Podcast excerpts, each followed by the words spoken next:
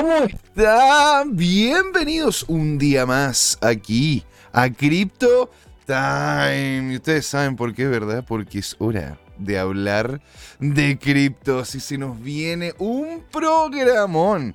Señoras y señores, un programa. La verdad que estoy muy interesado en poder desarrollar la temática de este programa. Muy interesante. En la primera parte nos vamos a adentrar, ¿verdad?, a noticias muy interesantes, noticias que van a causar un revuelo, ¿verdad? Ya sea nacional como internacionalmente. Sí, vamos a conversar, ¿verdad? Con don Jorge Gatica, ¿no es cierto?, sobre lo que, se, lo que están conversando nuestros analistas, algunos análisis que vamos a revisar, los cuales posiblemente, posiblemente nos indiquen de que hayamos tocado ya fondo, no sabemos todavía, pero podría llegar a ser en realidad, dado de que en sí el Bitcoin como tal se ha, se ha pegado un, una, pequeña carrera, ¿verdad? Una pequeña carrera alcista.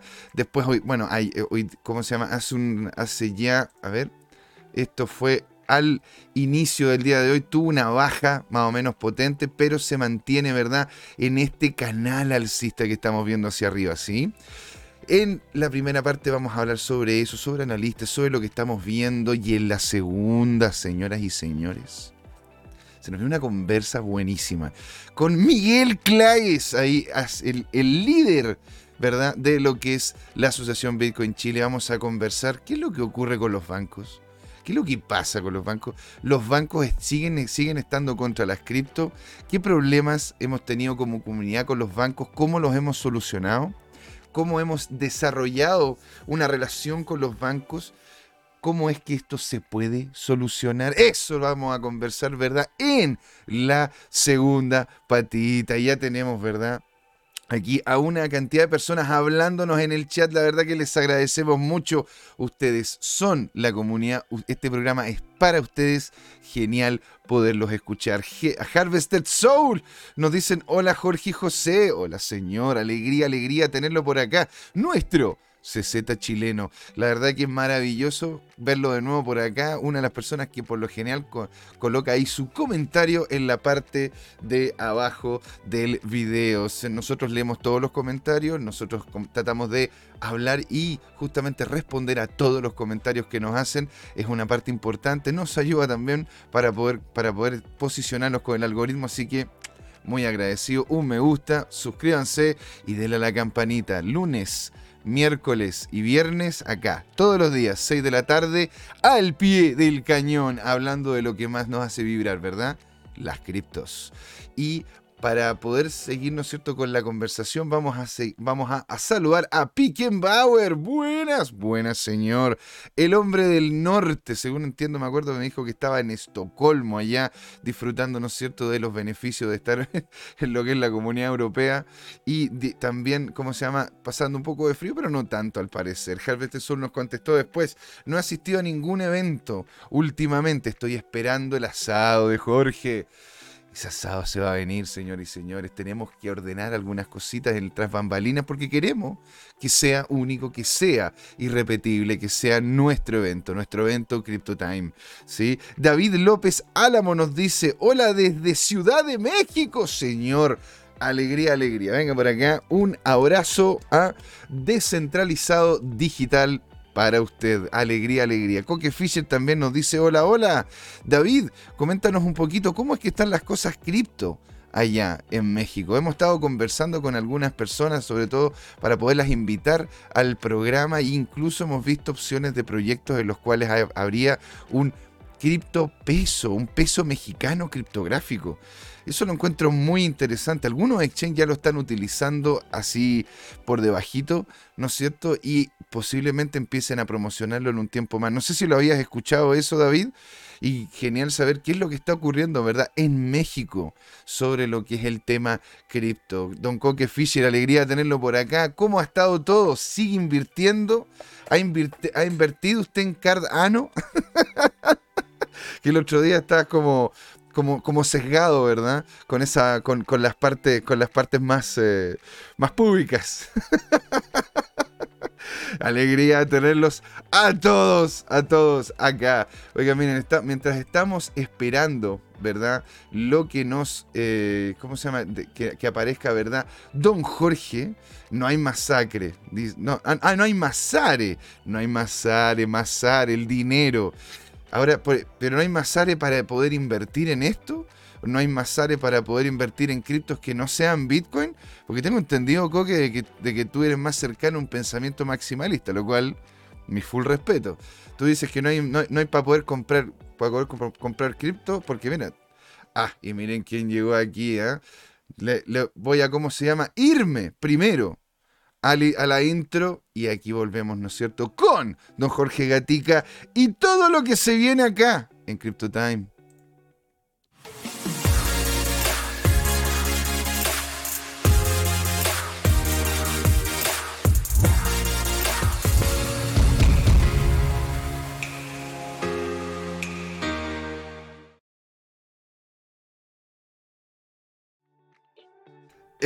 Chicos, ¿cómo están? Bienvenidos acá a la primera patita de Crypto Time. Y aquí estamos, ¿no es cierto?, con mi amigo, socio, compañero de la vida, don Jorge Gatica, señor. ¿Cómo va todo? Eh, ¿Qué quieres que te diga, José? Estamos como día viernes de fin de semana largo. En Chile tenemos vacaciones el próximo lunes, feriado mejor dicho Así que, bueno, prestos a, emprender el justo descanso después de la lucha por la subsistencia, nunca mejor dicho. La lucha por la subsistencia. Bueno, es que en realidad cada vez las cosas son más caritas y por eso mismo hay que luchar como todos. ¿ah? Oye, aquí estamos con el chat a tope, ¿verdad? Y ahí tenemos no solamente alguien del norte de Europa, ¿verdad? Sino que tenemos alguien de la Ciudad de México. Tenemos a Coque Fischer, tenemos Harvested Soul, los queremos escuchar a todos. el Cookie Fischer. Cookie Fischer, bueno, eh, es un clon mío como lo es eh, Tomicro 2021 de Tomicro. ¿eh? lo que pasa es que yo juego ajedrez como Cookie Fischer. Pero qué, pero qué maravilla, señor. Yo quería entrar en materia porque la verdad que hoy día estábamos, ¿no es cierto?, en la mañana terminando un, proyecto, un, proyectito y de repente cuando abrieron las bolsas en Estados Unidos se cayó todo, se cayó todo, señor. O sea, impresionante. Yo, eh, ¿cómo se llama? Estaba viendo, estaba viendo que el, Bitcoin, el Bitcoin llegó a caerse de los 20.000 que por fin lo habíamos aguantado. Decíamos, chuta, ya, ya llevamos por lo menos, llevábamos desde el martes hasta el viernes, llevábamos, ¿no es cierto?, manteniendo una lateralidad entre los 20.500 y los, y, los, y los casi 20.000. ¿verdad? Y ahora se pegó una baja, señor, hasta cerca de los 19.300. Esto es lo que comentaba el capo de cripto o es, o es algo, o, esto no es el apocalipsis zombie que estamos esperando? para los gozos, esto es como un calentamiento previo. Ya. O sea, vamos a ver algo un, enfriamiento previo. Claro, o sea, usted diría que estamos viendo, eh, estaríamos viendo un algo más peor. Mira, eh, lo que a mí me impresionó Jorge. Solo a un año, que cayó desde menos 15% a cero. Yo no lo sé si en tus pantallitas mágicas que tienes esa cifras macro que fueron muy, muy ilustrativas. Por ejemplo, el aumento de, del monto de las tarjetas de crédito en Estados Unidos, que se dispararon eh, sobre 32 mil millones de dólares en el último mes. Entonces, eh, lo que está reflejando ahí es que las personas por subsistir... Jorge. Jorge está tan impresionado. Se esperaban 22. Eh, Jorge, estás tan impresionado que hasta que hasta el internet está está fallando, por Dios. y la impresión, estás impresionado eso es como, como un tercio, ¿no? Pasar como de 24, que es 3 por 8, a 32, que es 4 eh, por 8, es un tercio más. O sea, aquí pasamos de 25 mil millones de dólares, para ser estricto, a 32 mil millones de dólares. Entonces, ¿Qué te dice eso? Te dice que la economía estadounidense está en serios problemas a nivel global, me refiero a la gran masa de las personas, de los ciudadanos, los contribuyentes, está teniendo problemas de subsistencia. Lo mismo eh, se reclama aquí en Chile, ¿no? De que hace tiempo que la gran cantidad de personas tiene problemas para, para subsistir y tienen que vivir del crédito. Y en el fondo, eh, globalmente lo que hemos dicho hace mucho tiempo, que, que es la base del Bitcoin, ¿no? Tenemos una economía mundial basada en deuda. Y esa deuda hay que mm. regularizarla y en algún momento va a ocurrir lo que se llama el gran reset, ¿ya? En que no puede estar este tema de, de, de deuda gigantesca a todo nivel, en todos los países, en todo. Y, y, y, lo que tiene que pasar con esa deuda es que tienen que llegar al nivel de incobrable y cuando llega a ese nivel simplemente los que contaban con esos pagos tienen que hacer lo que se llama en inglés un write-off, ¿cómo sería en castellano? Un, como una, tabla rasa, simplemente anularlo. borrón y cuenta nueva. Borrón y cuenta nueva. Eso es, muchas gracias. Borrón y, y por lo tanto, bueno, ahí los que prestaron sin tener las garantías correspondientes van a perder todo eso que son en teoría activos y que en la práctica son nada y, las personas que debían, bueno, se van a quedar liberados de esa deuda. Llega un momento, tú sabes que si tú debes un millón de pesos y no le pagas al banco porque tienes un problema de caja, tú estás en un problema.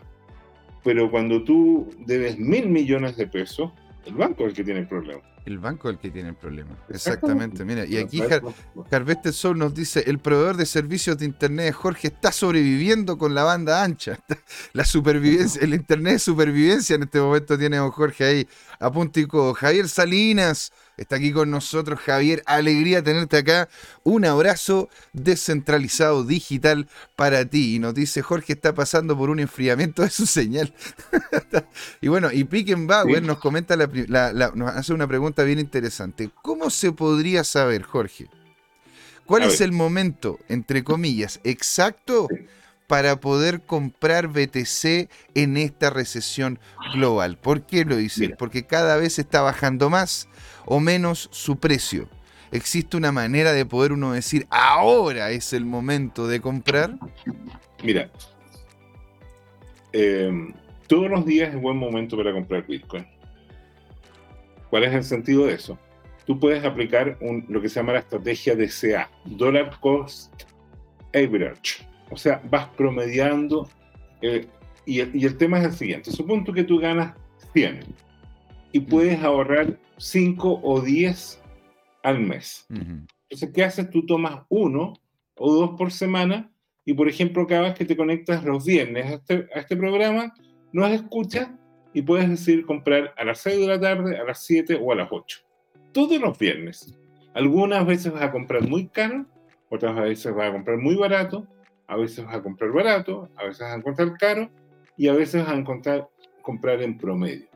Si tú lo haces durante todo un año, eh, vas a tener en teoría lo más probable, por un tema probabilístico, que, que estás muy cercano al costo eh, promedio porque, porque vas a tener costos, precios mucho más caros en ciertos intervalos, precios mucho más baratos, pero tu promedio va a ir eh, convergiendo hacia una parte teórica aceptable.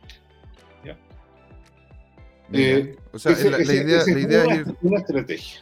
La idea es ir comprando de a poquito, dices tú. Claro. Efectivamente. Lentamente, lentamente. ¿Por, qué? Porque al revés. Todos los que piensan que le van a ganar el mercado y son tan brillantes que van a comprar justo en lo más barato y van a lograr vender un poquito antes o un poquito después del máximo, esas personas se están autoengañando. ¿Ya? Y la gran mayoría de las personas no, no, no les pasa eso. O sea, la verdad que, bueno, el trading es un juego de los grandes números. Ahora bien, hay un aspecto que es interesante y es eh, respecto de tu percepción de qué pasa con el Bitcoin. No hay duda que el Bitcoin en el último año y medio llegó a un máximo que estuvo en el orden de los 69.500 dólares, más o menos poca variación de eso, y se desplomó a lo que estamos ahora en 20.000, más o menos unas pequeñas variaciones. La gran mayoría de los indicadores muestran que probablemente el mínimo histórico de este ciclo ocurrió en 17.500. Hay unos pocos que creen que no, que puede ocurrir algún fenómeno en que el precio se desplome e incluso alcance un mínimo. El capo de cripto en algún momento opinaba que eso estaba entre 15.800 y 16.200, para redondear 16.000. En este momento la predicción del capo de cripto es producto de, de, lo que se ha ido revelando, por ejemplo, las caídas de las monedas, como la libra esterlina, como el euro, como el yen, como el renminbi, etc. Eh, eso apunta a que, a que, pudiera de repente eh, la economía mundial enfriarse más y que por lo tanto el precio target que hoy día tiene el capo cripto está entre 14 mil eh, dólares más o menos. Mm. En torno a eso. Y hay algunos catastrofistas que creen que por, por, la acción de precio de los últimos años, eh, el precio debería caer bajo los 10.000, ¿ya? Para ir a, llenar unas brechas que hay eh, eh, en, en, la bolsa en CME, ¿no es cierto? de precios que se produjeron de contratos por ahí por los 9.700, ¿ya? Mm. ¿Tú dices que se va a pegar como una va a pegar como una sombra y después va a volver? No lo sé.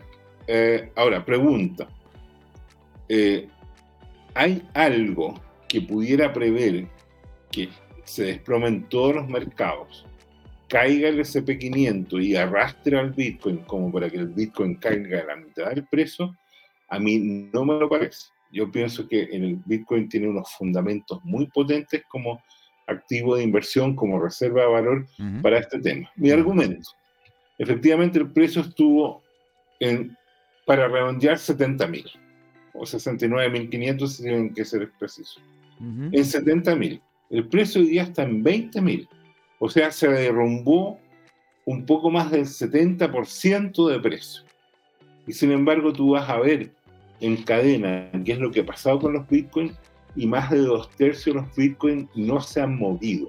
Pregunta, ¿hay algún otro activo en el mundo en el cual el precio cae casi a la eh, más, de, más bajo que la tercera parte, ¿no es cierto?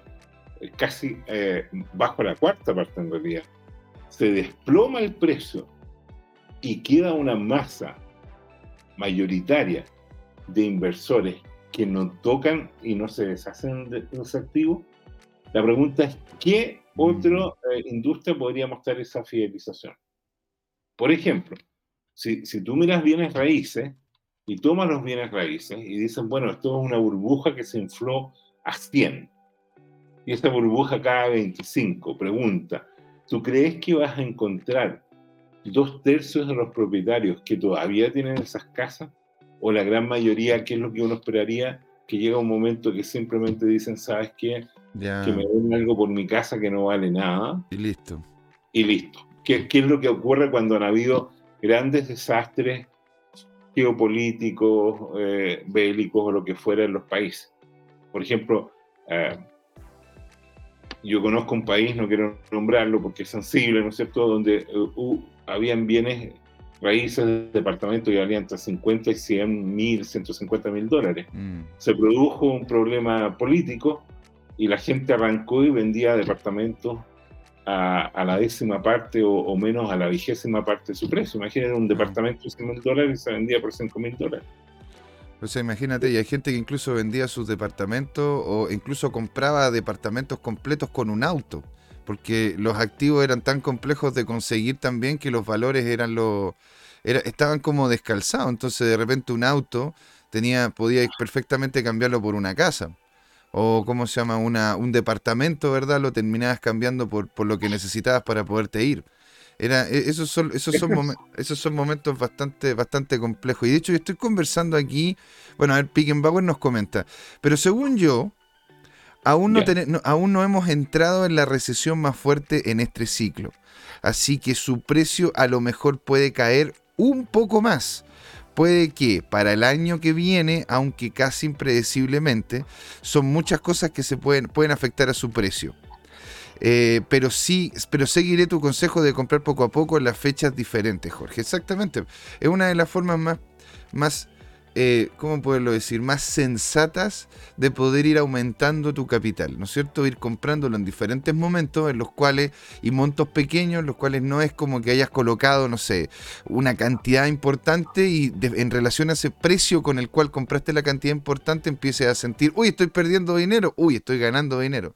Al final, como vas comprando en diferentes niveles de precio, lo que a ti te importa en el, en el, en el overall, en el en la totalidad, en la, completitud, es que el activo que tú justamente posicionaste dinero vaya al alza de forma mediana o a largo plazo. Solo encuentro un excelente... Un excelente... José, José ¿te, acuerdas lo, que dice el video musical jocoso de Si cae más? Compramos más. Compramos más. Compramos más. ¿Cómo era este, este, ejemplo? Supongamos que tenemos aquí disponible un alto de, de, de, 100 mil dólares convertir, para, hacerlo sencillo. Entonces, ¿cómo, ¿cómo, ocurriría esto? Bueno, hoy día compramos eh, Bitcoin para redondear uno en 20 mil dólares y tengo un Bitcoin. Supongamos que el próximo viernes o el próximo mes el Bitcoin cae a 15 mil. Entonces tú compras otro Bitcoin.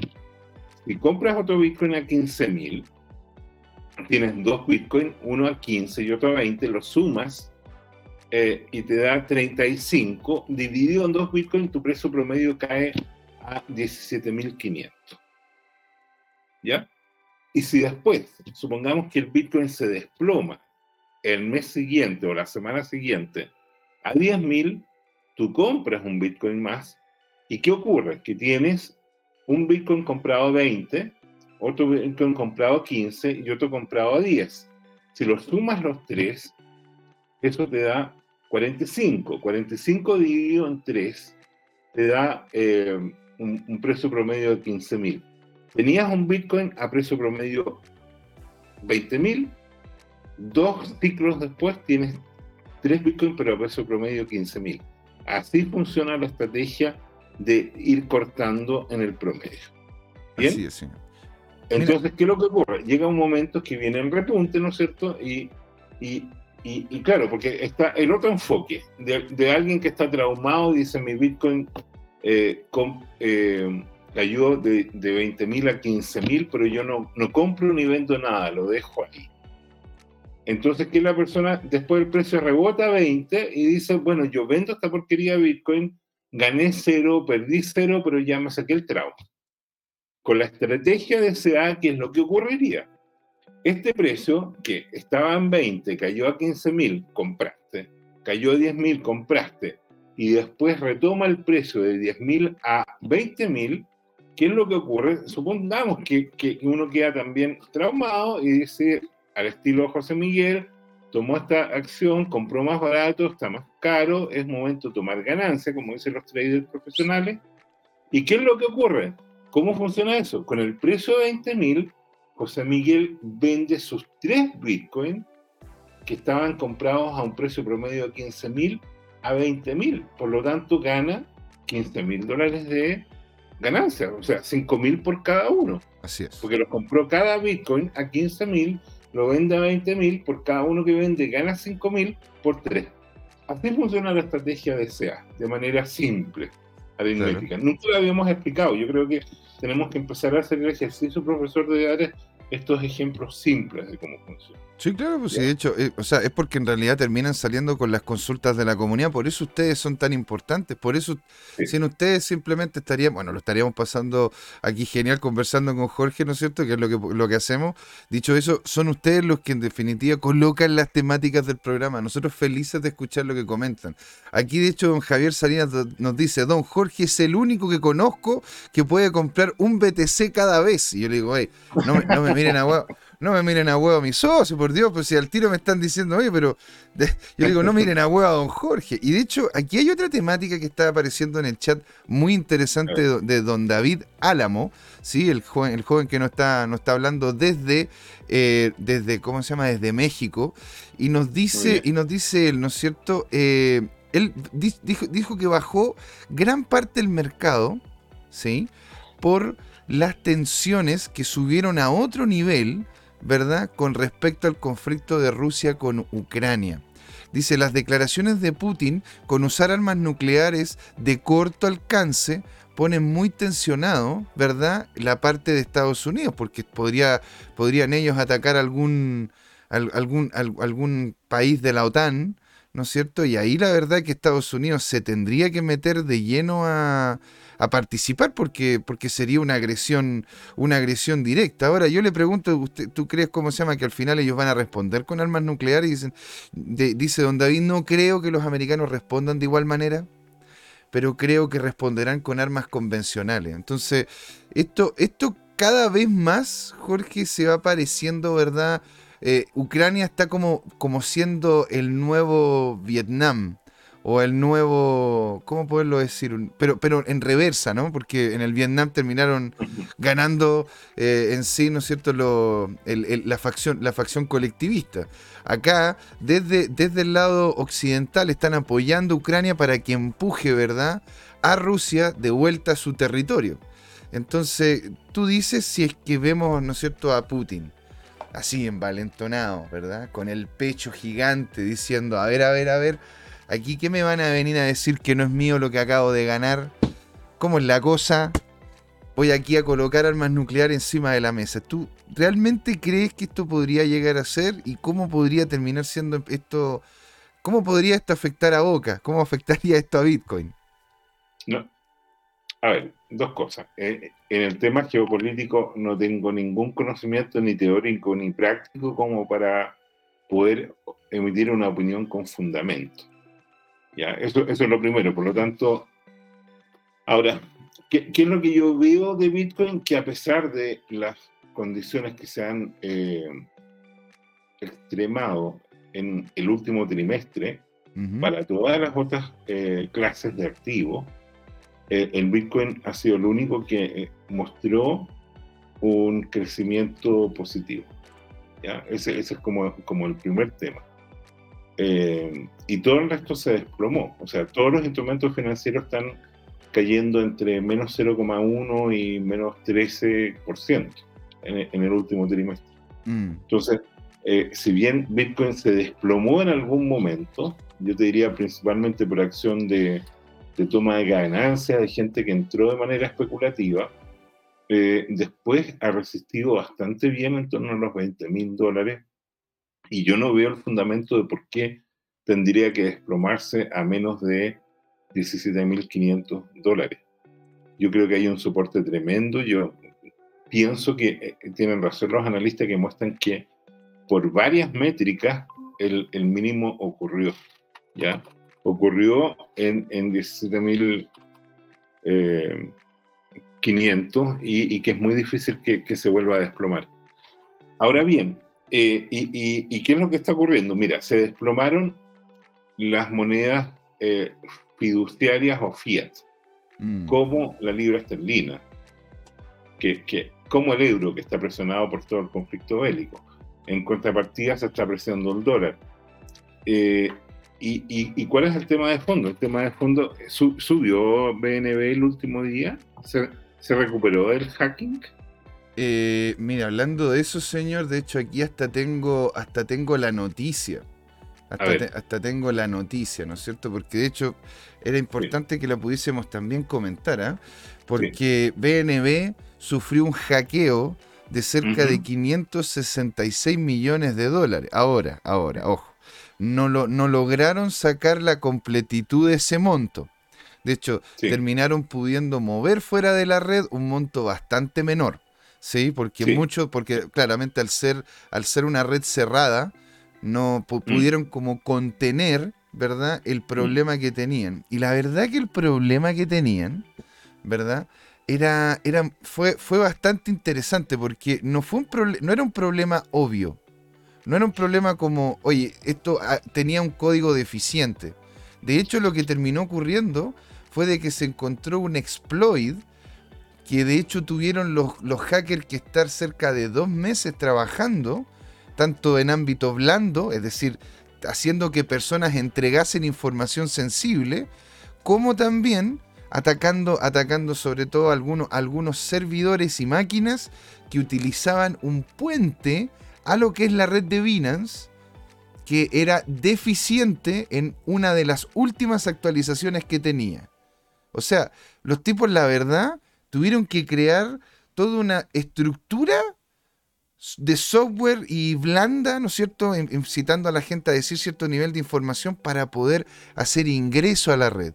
Lo pudieron hacer y, haciéndolo, y de hecho por eso mismo también BNB eh, no bajó tanto como yo pensé que iba a bajar.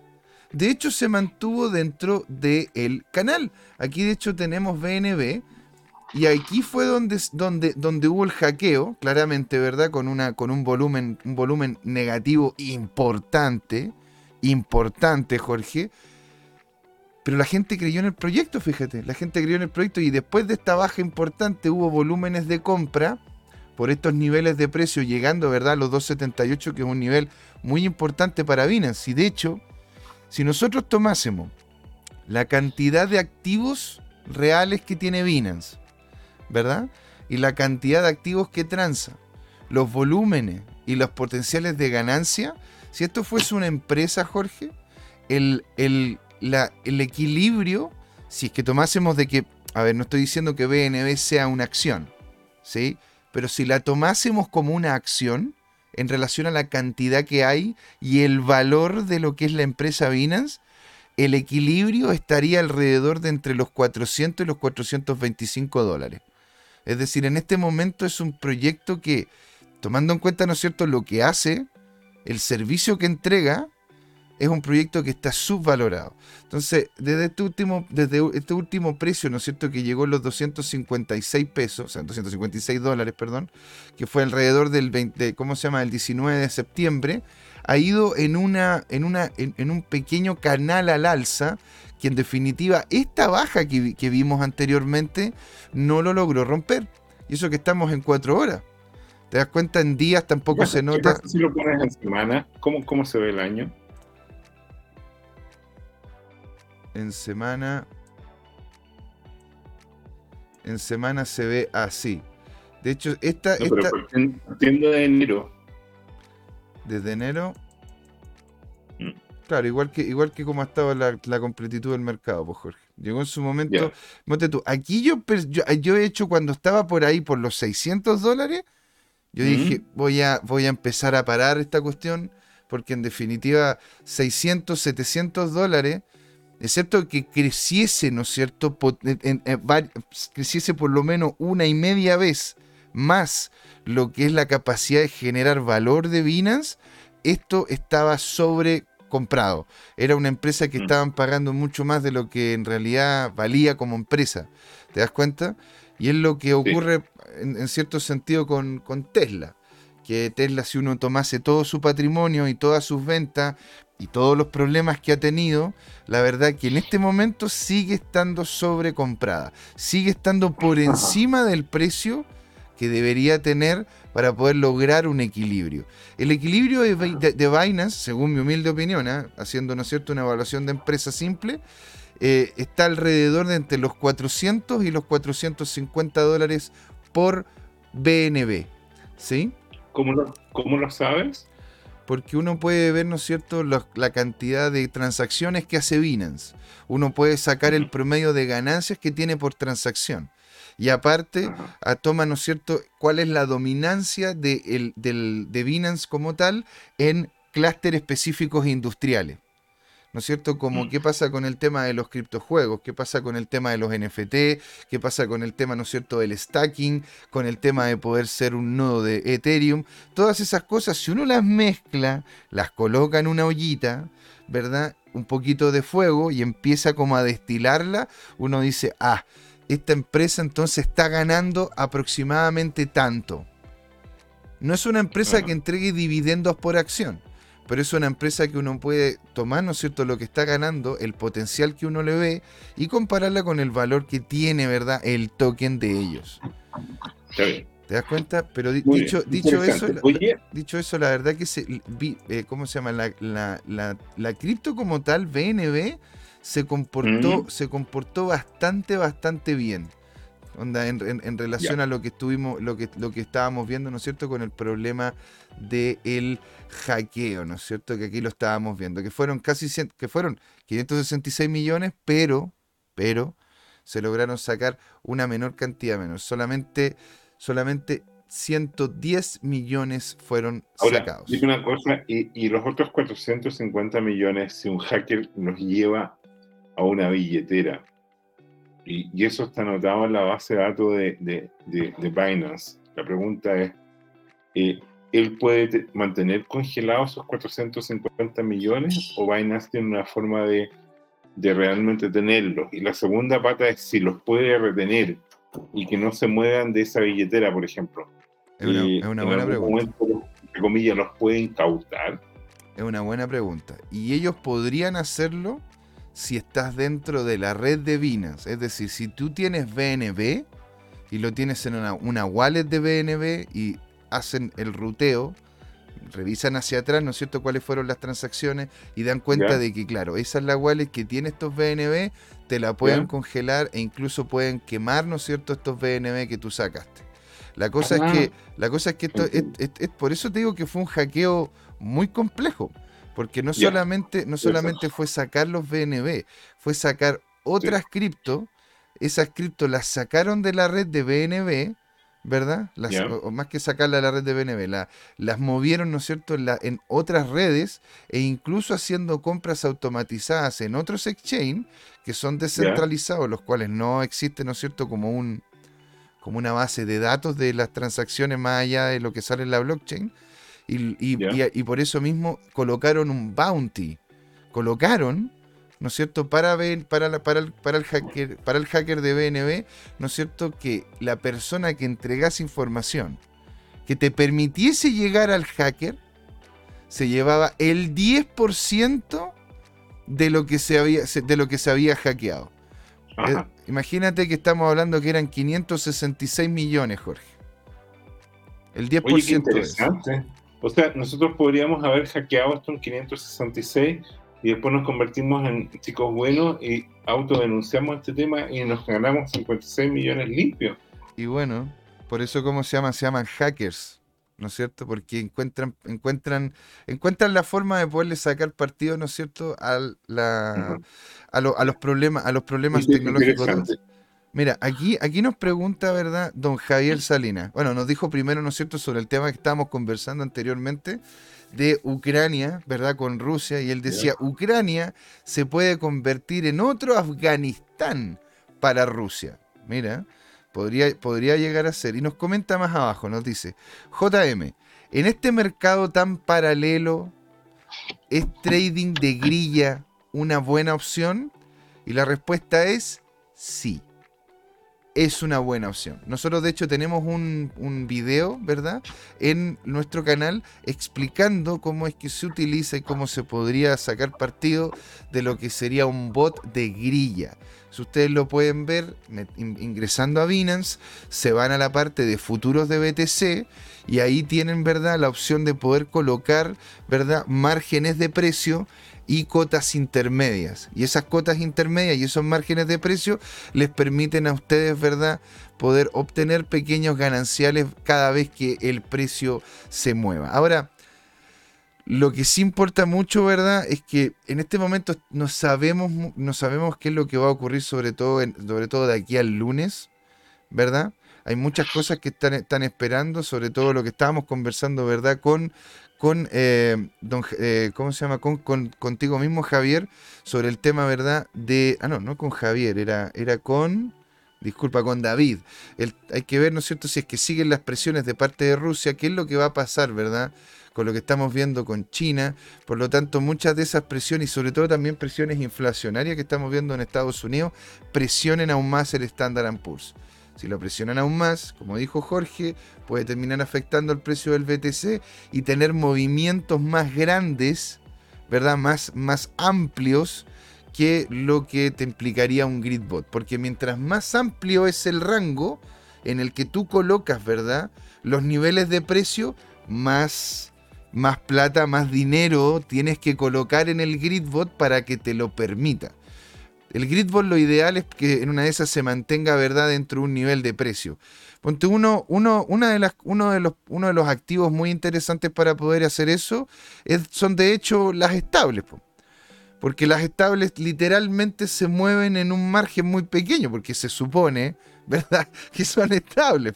Entonces, si tú colocas, ¿verdad?, un gridbot en alguna moneda estable como tal, te va a permitir obtener pequeños gananciales de si de repente no está a un dólar exacto, sino que está a 0,99 o a 0,98, o después sube a 0,1, después vuelve a un, vuelve a un dólar. Y así se va a ir moviendo. La, que de hecho tiene un movimiento muy interesante es la, es la estable del, del, ¿cómo se llama? De la estable del dólar hongkonés porque allá en Hong Kong la verdad que todavía están utilizando las criptos, pero las utilizan de forma muy, ¿cómo puedo decir? De forma solapada, así como media escondida.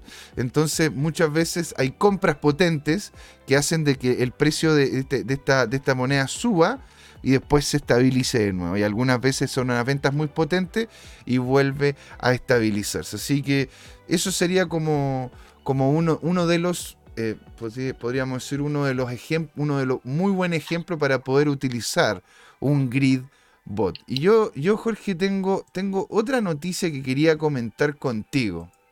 Porque quiero, ¿cómo se llama? Eh, saber qué es lo que opinas tú. Esta noticia de acá, señor.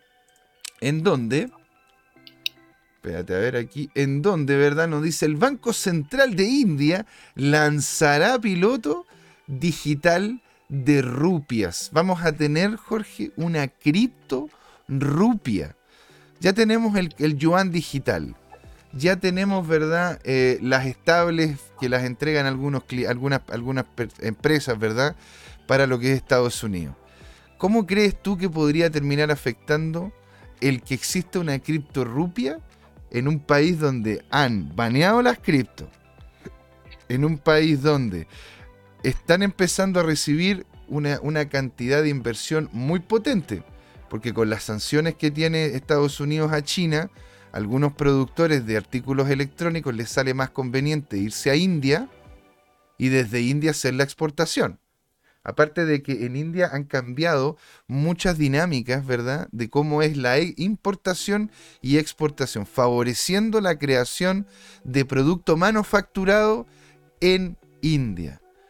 ¿Tú crees que esto podría afectar como lo que terminó afectando el yuan digital, que no lo, no lo ocupa nadie, o la rupia podría llegar a ser, ¿no es cierto?, como una moneda interesante para poder hacer posicionamiento, ¿no es cierto?, de eh, cierto nivel de capital. ¿Cómo lo, ¿Cómo lo ves tú y si es que esto realmente afecta al mercado? No lo sé, la verdad es que no lo he estudiado, pero eh, en el tema del yuan digital yo no estoy claro de, eh, de coincidir contigo en que no lo ocupa nadie basta con que lo ocupe un 1% de la población y ahí tienes 14 millones de usuarios. Entonces, desde ese, y, China en ese sentido está ah, muy avanzado porque ya está operando con una moneda digital de facto. Eh, en China, tú estás obligado, no sé si por norma, pero, pero en la práctica, de tener un celular que tenga tu, tu moneda digital, porque lo usan para todo, para pagar, para pasar por el transporte público. Eh, hay cámaras que están en todos lados reconociendo tu, tu rostro y, y, te están eh, encasillando en ciertas áreas y no puedes transitar fuera de esas áreas. Eh, te pueden colocar cámaras afuera de tu departamento o casa y, y, no puedes salir de allí porque la cámara detecta que tú eres una persona que, que, que tiene la restricción de estar adentro y si te ve afuera puede darte un mensaje que mejor te devuelva y si persiste te pueden enviar policías para que te devuelvan al confinamiento en tu casa o te lleven a, detenido, digamos. Entonces, desde ese punto de vista, yo, yo veo un gran juego geopolítico en que los gobiernos, en una serie de gobiernos, han estado haciendo experimentos con esto del COVID para, para ver cuánto control social aguanta la masa de la población. Ocurrió un poco en, en, Australia, fíjate, donde hay imágenes, hay videos, hay fotos donde las policías persiguen a los ciudadanos. Así es. Eh, el, más icónico fue al comienzo del confinamiento, en que había una persona en una playa y llegó un destacamento armado con metralletas, y ahí está la evidencia, sí, señor. Para, para, llevarlo detenido porque estaba violando algo. Entonces tú, tú dices, bueno, está bien, la norma es que los ciudadanos, por alguna razón sanitaria, tengan que estar dentro de sus casas, pero también aplica criterio, porque ¿a quién iba a contagiar a esa persona en el tema sanitario? Eventualmente a, los, a los policías que llegaron... Eh, los mandaron también, pues, o los, mandaron, entonces está bien, eh, y es, un cuerpo jerarquizado, sí. Y entonces ahí, ahí, bueno, más que culpar a los policías, no sé que son los ejecutores, que es una organización con, jerárquica, digamos, la, la, pregunta es qué es lo que quieren hacer los políticos detrás. Y, no hay duda que todos los políticos del mundo del signo de izquierda y derecha les encanta el control. Entonces, eh, eh, esto fue un pretexto para empezar a efectivamente quitarle poder a los ciudadanos y, poner al Estado sobre el individuo, el Estado del signo que sea.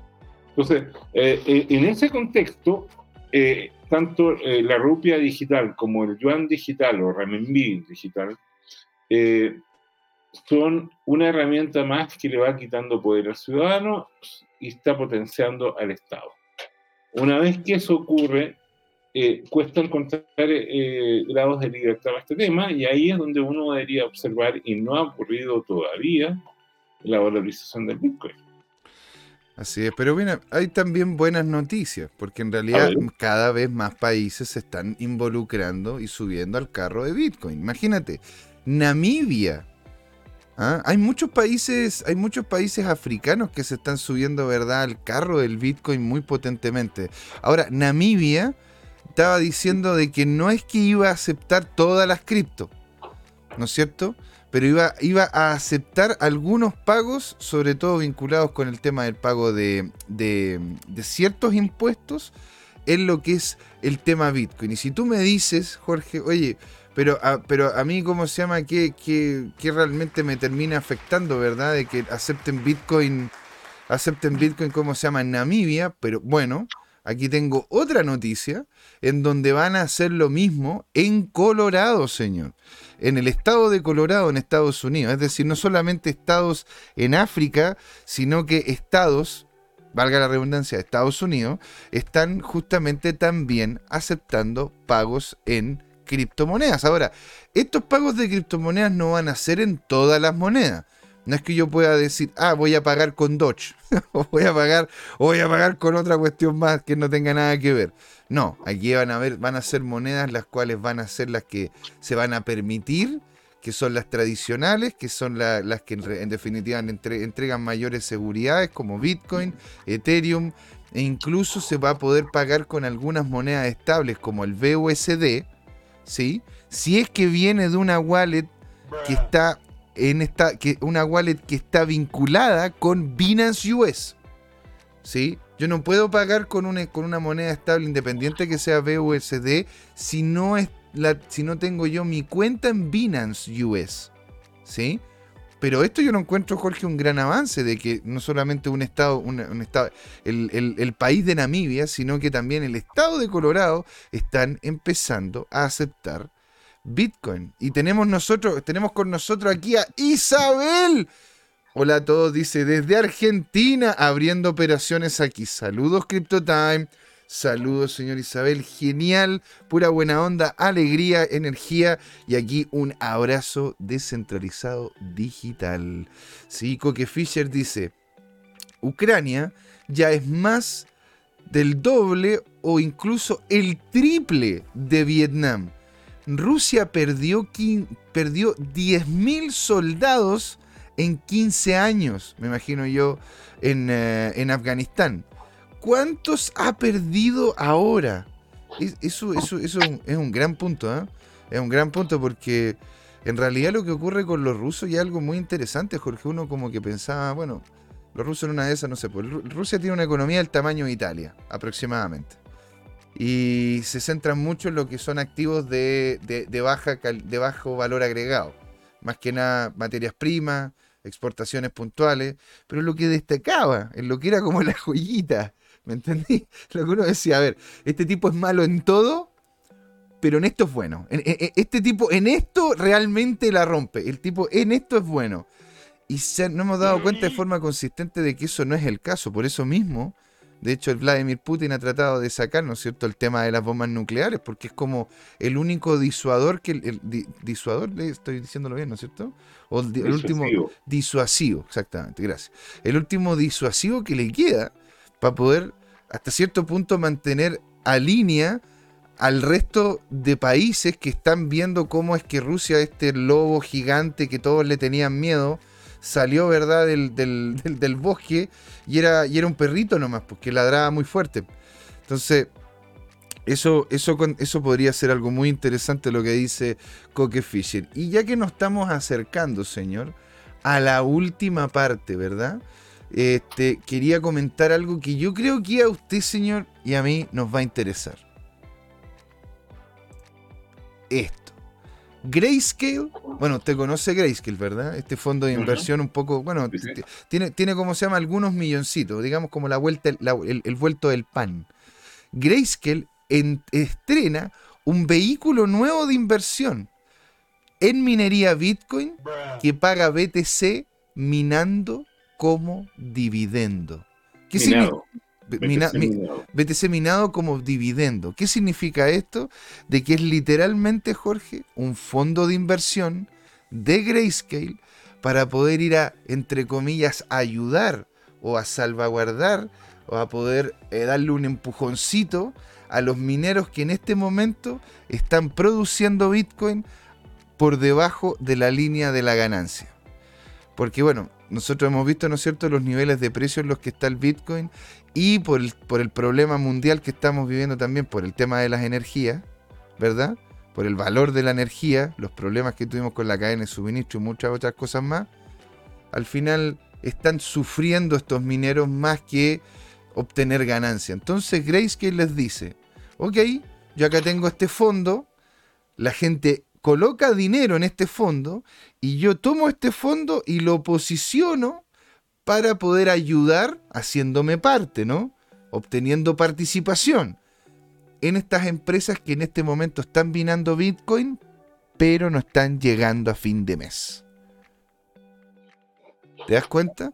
Y la gracia de eso es que los, los, que de este fondo son partícipes, ponte si tú y yo colocamos una cantidad de dinero para poder participar en este fondo, nosotros obtenemos los beneficios de este BTC que se ha minado.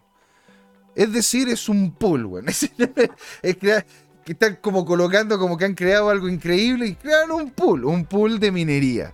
¿Te das cuenta? Un pool de minería en donde ellos son partícipes en la compra de porcentajes no menores de empresas que ya están minando y que en esta minería que están haciendo no están llegando al bottom line. Entonces los están solventando esperando, ¿no es cierto?, mejores dividendos a futuro.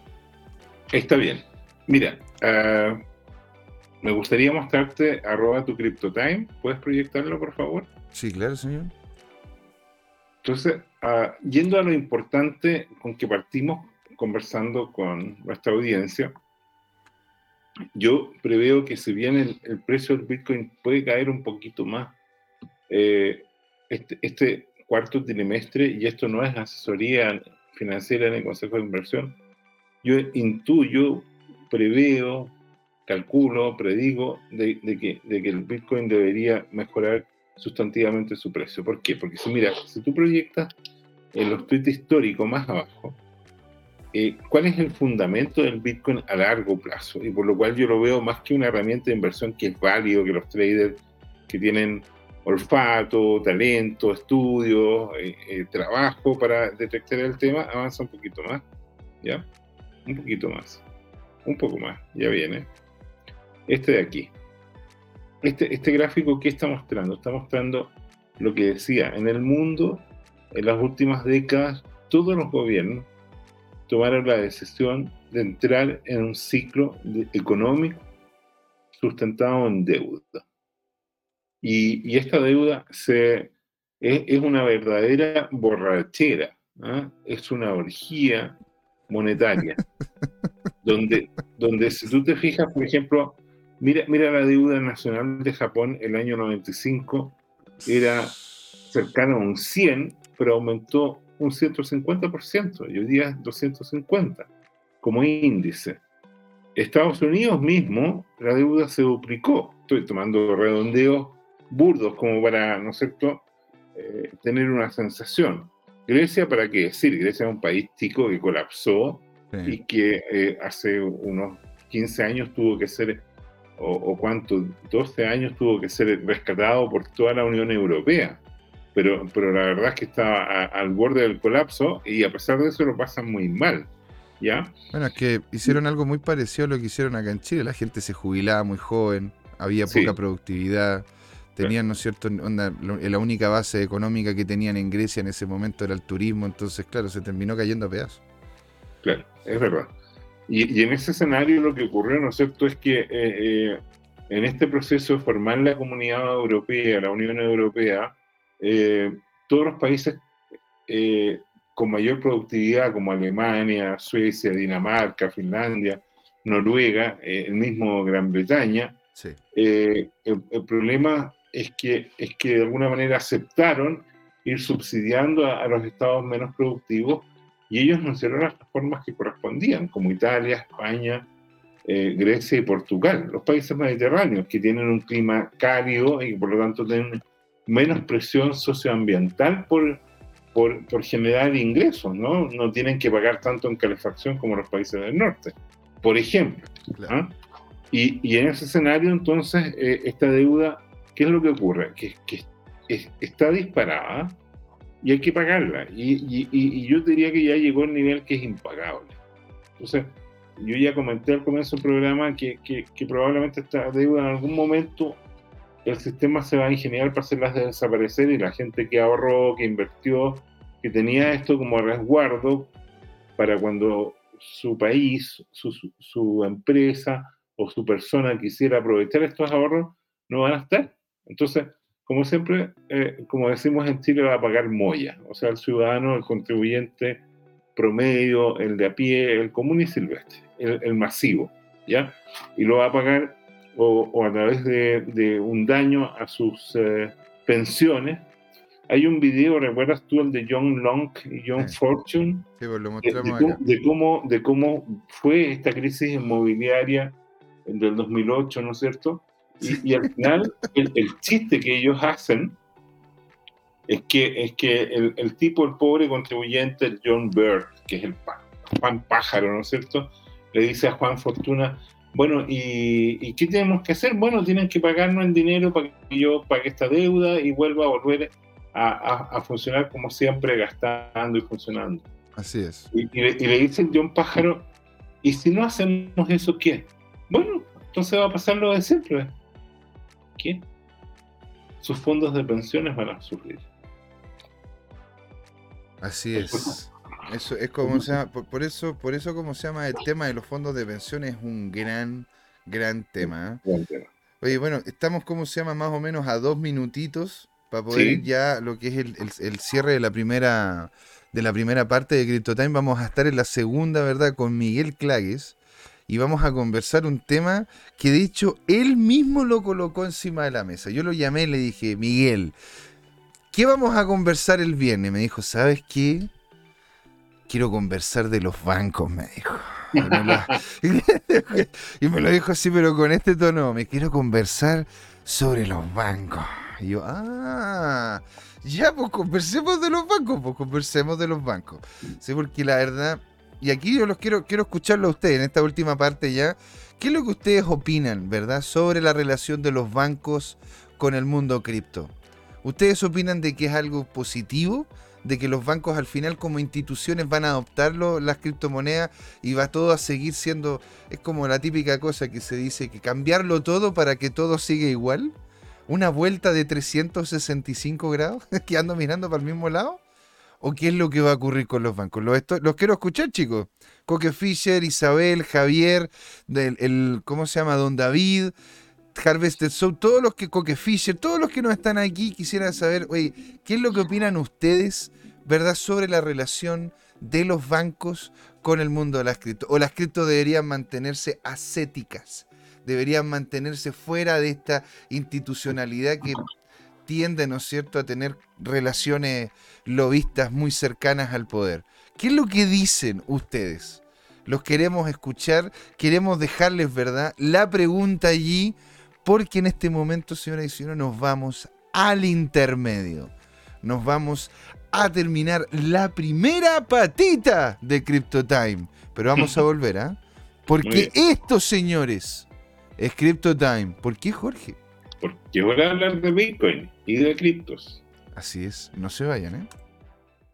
Hola amigas y amigos, antes de irnos les queríamos recordar que esta comunidad CryptoTime la hacemos todos, así que siempre invitados a nuestros canales de difusión en Twitch, Twitter, YouTube, LinkedIn y Facebook. Búsquennos como CryptoTime, con I latina, así, latinos como nosotros. Los esperamos para intercambiar información, hacer nuevos amigos y conexiones en este hermoso mundo del blockchain y las tecnologías descentralizadas. Los invitamos a suscribirse para recibir información sobre nuevos episodios y les mandamos un gran saludo de acá, Jorge Gatica y José Miguel. Nos vemos.